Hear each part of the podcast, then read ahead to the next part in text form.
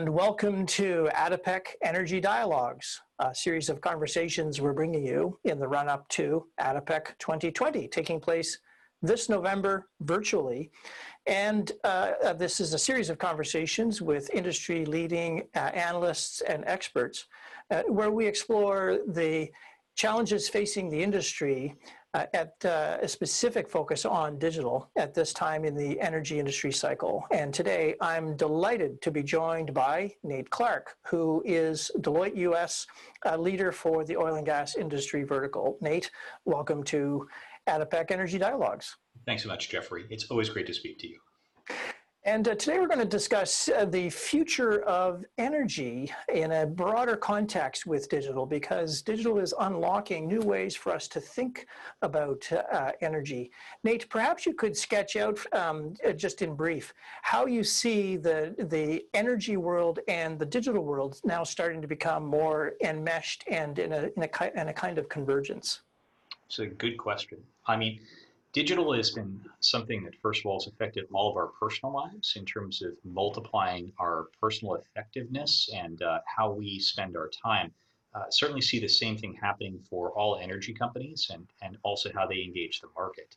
Uh, so a couple of reflections in that. Certainly the, the first way in which i see most energy companies using digital has been to increase the efficiency of their operations. There's no question that the economics of any oil and gas producer uh, uh, are very, very tied to how their operations uh, are, are conducted. And so if you can bring the analytic mindset and the efficiency gains that a digital approach uh, can generate, uh, you can increase that efficiency. If you increase those efficiencies, you increase margins, which makes those companies certainly more effective. But the other piece is in terms of how those companies are bringing things into the marketplace. So if you go one step removed from operations in terms of how they're taking their commodities and putting them in the marketplace. Although we usually treat commodities as just that, as, as all equal, if you can do a better job of looking at the market and supplying it in the right ways, again, by being using digital uh, analytic enablement, uh, you could be a more effective participant in the market. Beyond that as well are companies that don't see themselves as oil and gas players, but as energy companies and applying their knowledge around how to operate assets efficiently to operate alternate sources of power or chemicals or other areas. And the final one, all the way out, is companies that are engaging the consumers. So, uh, with the scale of digital technology and analytics, uh, there's no reason you couldn't theoretically uh, look at how uh, individual consumers or individual companies are uh, using energy and do a better job of predicting their needs and getting them what they need. Uh, and that's from alternate sources or traditional ones in our in a future world of energy, does this imply that the customer relationship might now suddenly be in play? Certainly, and that's where that's a very exciting portion of this. So a customer relationship is always incredibly valuable. And uh, although in many cases traditional oil and gas companies have considered themselves a little distant from their customers because they're supplying, at least on the upstream side, into a, an overall global market, certainly there's the C-suite, uh, the C-store uh, uh, aspect of things in terms of where people refuel their vehicles and uh, uh, do other transactions. But there's another aspect of that. We've seen some companies look at how they're managing those transactions in terms of other digital applications that make maybe this store a more convenient one to stop at. Uh, certainly, uh, the revolution that's happened in retail affects the oil and gas industry as well in terms of how those relationships operate. Uh, the other piece of it is that if you do go to that same location every few days, every week to refuel, there's a lot of other things that you can generate from that relationship. And so we see a lot of companies think about how do I monetize all my assets, including the customer relationship as an asset. So some of these lessons, though, have to, uh, out of the retail side, have to uh, have some bearing, I would think, on uh, companies further up the value chain who don't see themselves as having a customer uh, directly if they are, indeed a commodity player. Uh, how, how should they be thinking about this? Should they, uh, are they, I mean, is there, is their customer relationship uh, in itself morphing throughout the whole of that chain, or at least in part for some companies? Every company has customers uh, of one sort or another. There's the traditional consumers that I was discussing a moment ago, but if you are a pure upstream producer and you're trying to service, you're still going into a marketplace, and that might be a chain of chemical plants, that might be refineries, whatever you're serving, knowing that relationship and trying to improve it versus your competition can be differentiated and can create extra margin for you versus others. So if you, for instance, we've seen some upstream operators, and that's either with an external player or even within their own internal integrated operations, doing a better job of not saying, let the market decide, but let me understand what you need from me in terms of the type of hydrocarbons, uh, the quantities, uh, and saying, how can I do a better job of getting you what you need when you need it, and thus improving that customer relationship instead of simply saying, I'm going to generally access the market. It also makes a difference in terms of um, another way of saying it, Jeffrey, is that not all oil and gas is created equal. The oil and gas that's there on time and reliably and on spec is more valuable than the stuff that's not. And that's part of having that good customer relationship and operating that relationship effectively.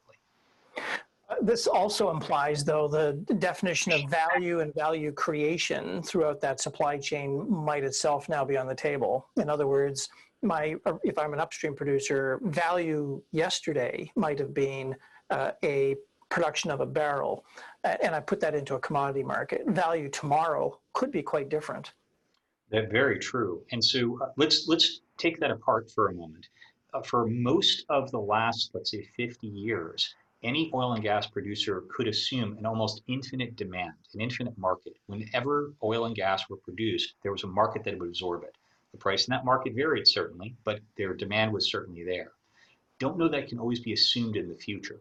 We have stabilizing demand, we have increasing supply, and that creates that, that violates that assumption of the infinite market. When you do that, that creates that reassessment of what you're doing. Um, if, therefore, if you don't have an infinite market that's always going to absorb your product, do you, how do you be, how do you address that? Because that means we perhaps have too many companies that are producing, and it's going to shrink that market in some way. So it leads to a thought process of saying, all right, well, what am I doing here? How am I creating value? It's not just by supplying this infinite market. It might be by instead saying, my job's not to produce fuels, but rather to help vehicles go. Or it might be to help produce chemicals that people use. And that, that alternate definition of value can lead to very different strategic choices which might lead to greater success in the long-term outlook. And is there evidence of companies in oil and gas today making different decisions about that value equation that, that oh. you know might be plainly visible for us to really try to study?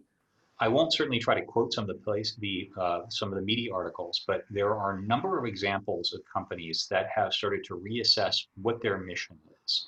Is it to produce, uh, we've, this is a bit of a hackneyed phrase, but are we oil and gas companies or energy companies?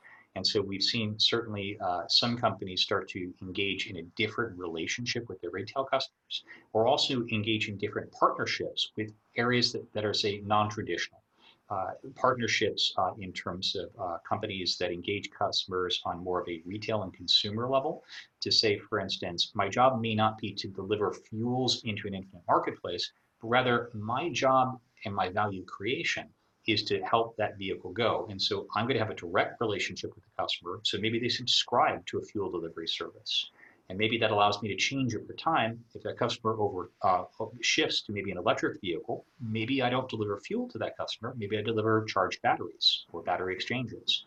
And that allows me to expand in other ways. Maybe I can also make sure the lubricants are good in that vehicle or any other things that the incredibly valuable customer relationship can garner.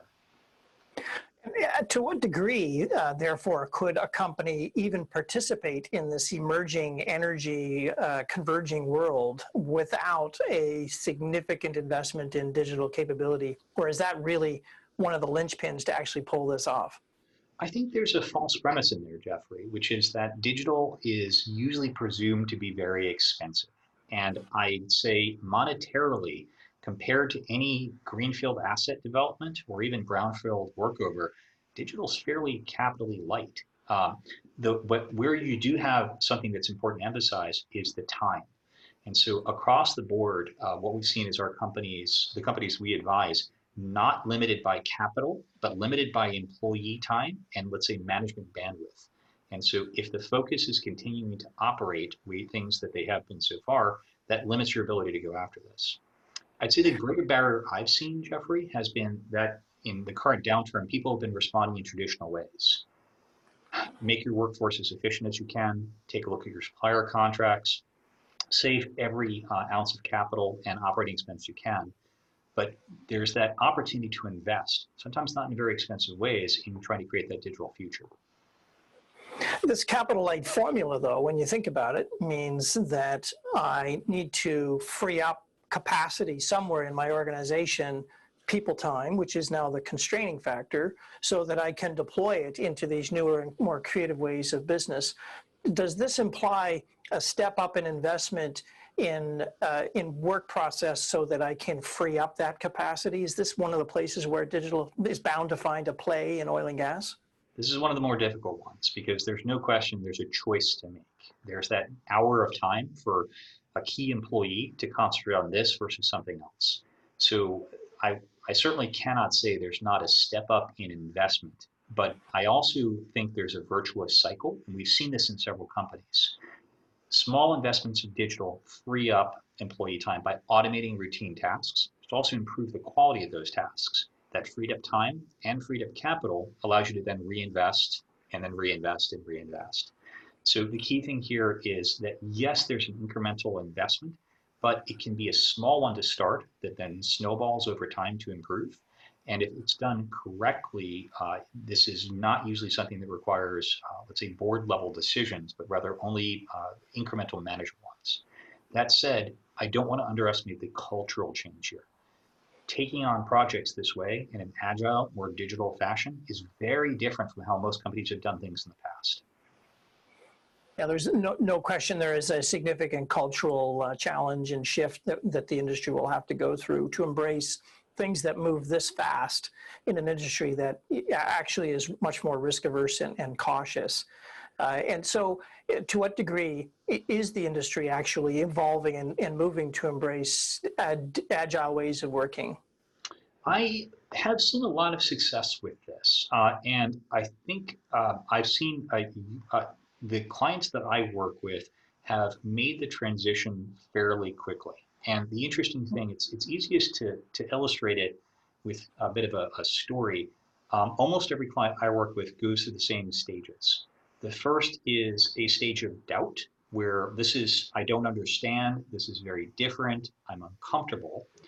And then the client takes the jump and said, fine, I'll try and experiment with a project or two. And after that, they become very strong advocates. I have yet to see an agile project where people who have both done traditional waterfall type execution and agile, where people have not said this is a far, the agile methodologies are a far better way of doing things. Now, certainly have I seen mistakes and I've seen uh, other opportunities for improvement to help companies take this on? Yes. But as long as you can overcome that initial resistance, this tends to work pretty quickly. Now, this said, it does take an investment of time to make that shift as well. But I'd say the time is less, if taking to the leaders who are watching today, the capital and time investment is less uh, important. The critical factor is investment of management capital. Leaders need to say, I want to take this on. I want to permit my teams to make mistakes and attempt this. And the companies I've seen who've made the transition most quickly have had the brave leaders, the ones who are willing to invest their leadership capital and saying, I want this to happen and I, I'm okay with you guys making some wrong turns along the way.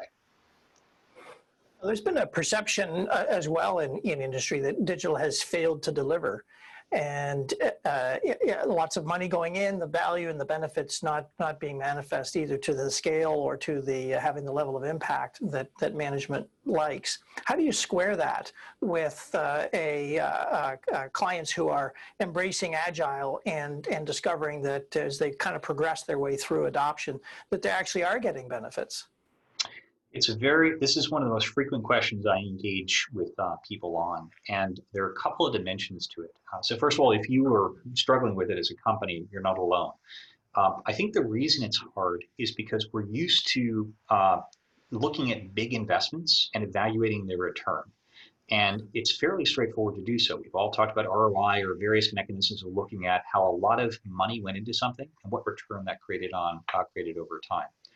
The problem with digital, if you do it right, it's lots and lots and lots of little projects. And so I had a client describe it in a way I liked, which is that if you're looking at a beach, you don't try to measure the value of every grain of sand. And that's one of the more common mistakes I've seen. Clients uh, that we work with attempt to measure the value of, let's say, a 12 week sprint executed by five people.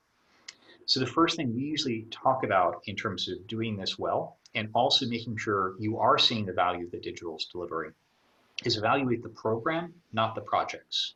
Make sure you're scoping it the right way and also make sure you are looking at the right time cycles. So, another thing we discuss is leading versus lagging indicators. It is unquestionable that you should be looking at fun, uh, economic fundamentals such as revenue, margin, etc., in terms of the success or failure of a program. The problem is that small digital projects take time to have effects on those metrics. And so taking a page from some of the high tech sector, they don't necessarily take a look at one little project and say, how is that affecting sales? They take a look at how all those projects are going on uh, overall uh, coming together to affect how, let's say, uptake occurs. so as an example, something we encourage companies to do is if you have a project to um, improve some aspect of your operations, don't just measure operational cost, measure uptake as a leading indicator. If the field force is very happy at their option to start using this, and you can see that people are voluntarily gravitating to a new way of doing things, it's a strong indicator there's a reason for it.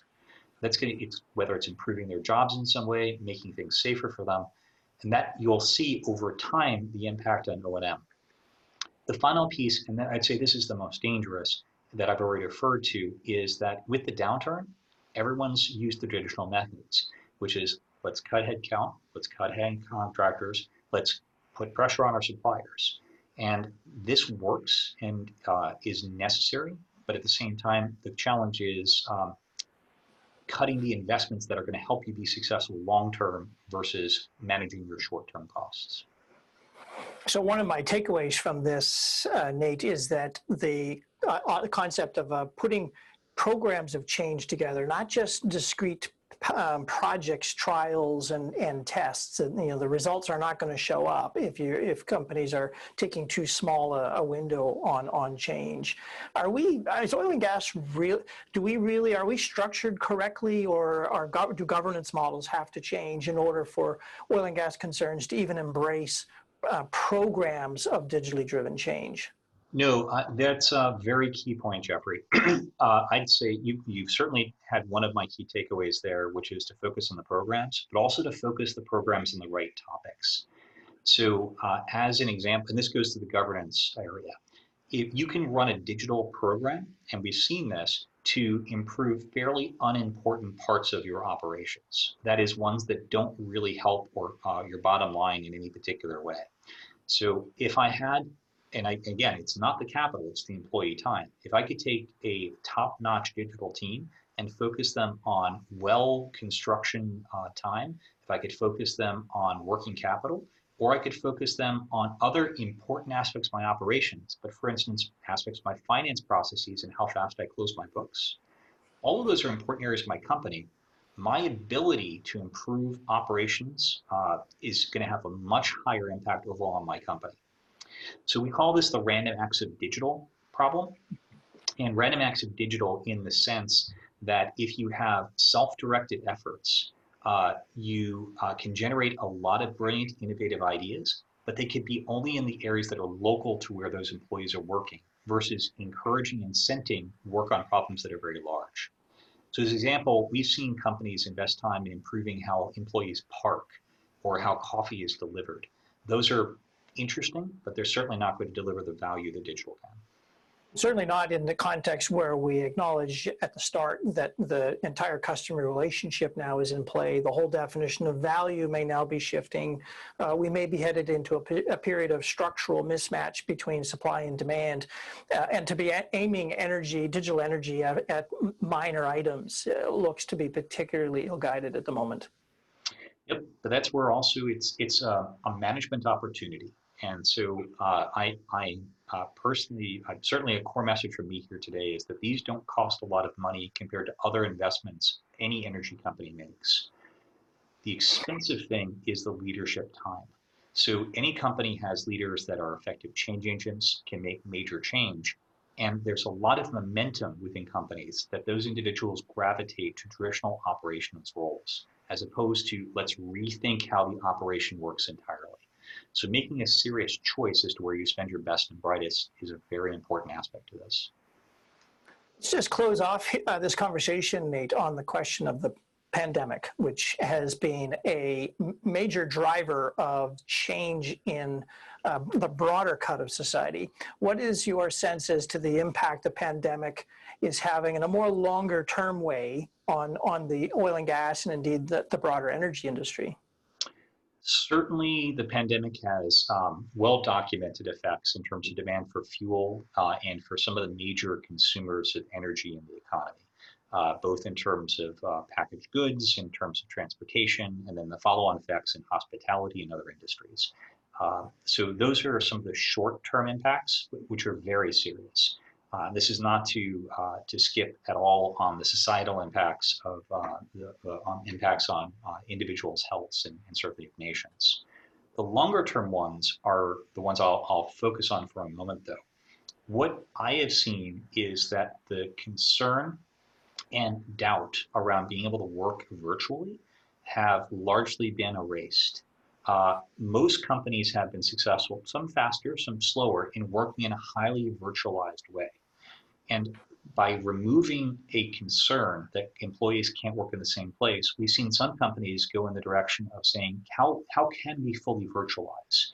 Does plant every plant need its own engineering staff and its own operation center, or can we centralize some of those? Or and we say centralize, is that an organizational centralization only, as opposed to constructing new facilities or doing other, uh, taking other uh, type of control center type activities? Also, if I'm virtualizing even across my own employee base, can I be more virtualized with my suppliers? Is it easy for me to ask my ecosystem to do more things for me? And so, in a lot of ways, the pandemic has been very challenging for society, and certainly has long, uh, short, has serious impact short term. I think it's a very big accelerant uh, to how digital is being looked at.